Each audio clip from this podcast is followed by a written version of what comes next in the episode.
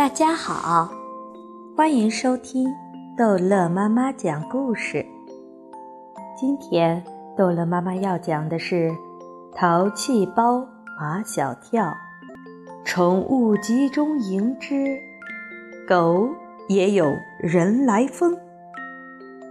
斗牛狗拉登真的惹麦冬娜姐姐生气了，她转身回屋里去了。细高跟皮鞋踩在地上，发出哆哆的响声。拉登跟着麦冬娜姐姐，马小跳、唐飞、张达和毛超跟着拉登一同进了屋。麦冬娜姐姐坐在客厅正中间的那把太妃椅上，马小跳他们四个，像麦冬娜姐姐的四个贴身侍卫，呈扇形侍立在太妃椅的后面。对拉登怒目而视。斗牛狗拉登坐在地毯中央，像个受审的罪人，不像个受审的罪狗。把墨镜取下来。马小跳他们几个齐声给麦冬娜姐姐帮腔：“把墨镜取下来，快！”拉登脑袋往下一搭，墨镜就掉下来了。露出两只大的吓人的眼睛，唐飞有些发怵，他悄声问马小跳：“他会不会咬人？”“不知道。”马小跳也悄声说道：“我只知道他是个暴脾气。”一听这话，唐飞就蹲下来了。太妃椅的椅背刚刚可以挡住他，毛超也蹲下来了。他跟唐飞一样胆小，张达的身上起了一层鸡皮疙瘩，但他还挺得住。马小跳本来就是个好事分子，他巴不得这狗有什么举动，那样才好玩呢。麦冬娜姐姐拉长了声音问道：“拉登，你知道错吗？”我我，拉登叫了两声。麦冬娜姐姐问马小跳。他这是什么意思？马小跳在麦冬娜姐姐的耳边说：“麦冬娜姐姐，他说知道错了。”不对，毛超从椅背后站起来，他说他没错。马小跳和毛超吵了起来。他说的就是知道错了。如果他说的是知错了，那就应该是汪汪汪。刚才他说的是没错，所以只叫了两声“喔喔”。毛超最喜欢打嘴仗，打起嘴仗来，马小跳永远不是他的对手。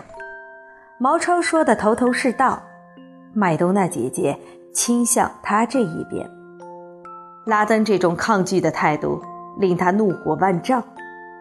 麦冬娜一巴掌拍在茶几上，拉登。你还不认错？毛超又从太妃椅背后冒出来，坦白从宽，抗拒从严。拉登冲毛超叫一声，吓得他抱着脑袋，赶紧又蹲下去了。马小跳挺同情拉登的。麦兜娜姐姐，拉登不知道他错在哪里，他去拿人家的报纸，简直就是个小偷。喔喔喔喔喔！拉登连叫五声。拉登说了，马小跳一本正经的翻译给麦冬娜姐姐听：“绝不当小偷。”不对，毛超从太妃椅背后站起来和马小跳针锋相对。他说的是：“我不是小偷。”毛超又和马小跳打起嘴仗来，没完没了。好了好了，吵死了！麦冬娜姐姐捂住耳朵。毛超和马小跳根本不听麦冬娜姐姐的，后来还是拉登大叫一声，才镇住了他们。叮咚！一听到门铃响，拉登如离弦般的箭射了出去。拉登，麦冬娜姐姐紧跟着跑了出去。不一会儿，就看见拉登欢天喜地的带着麦冬娜姐姐的同学进来了。麦冬娜，你这狗绝了！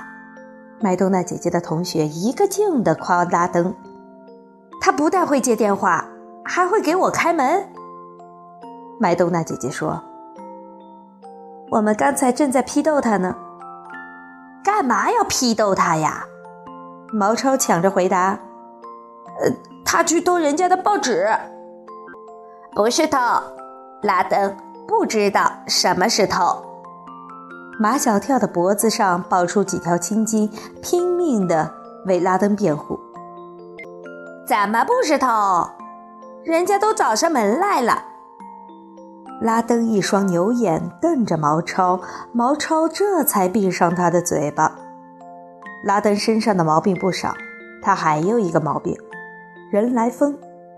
只要有人来，他就有强烈的表演欲。他看出来了，麦冬娜姐姐的同学喜欢他。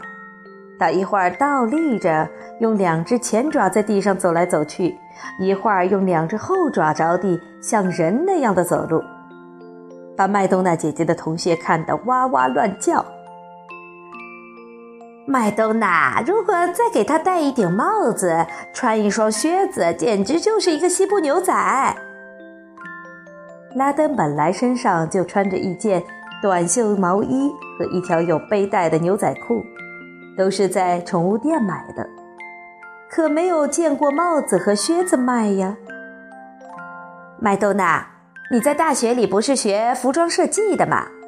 麦冬娜姐姐的同学说：“你也可以给狗设计服装呀。”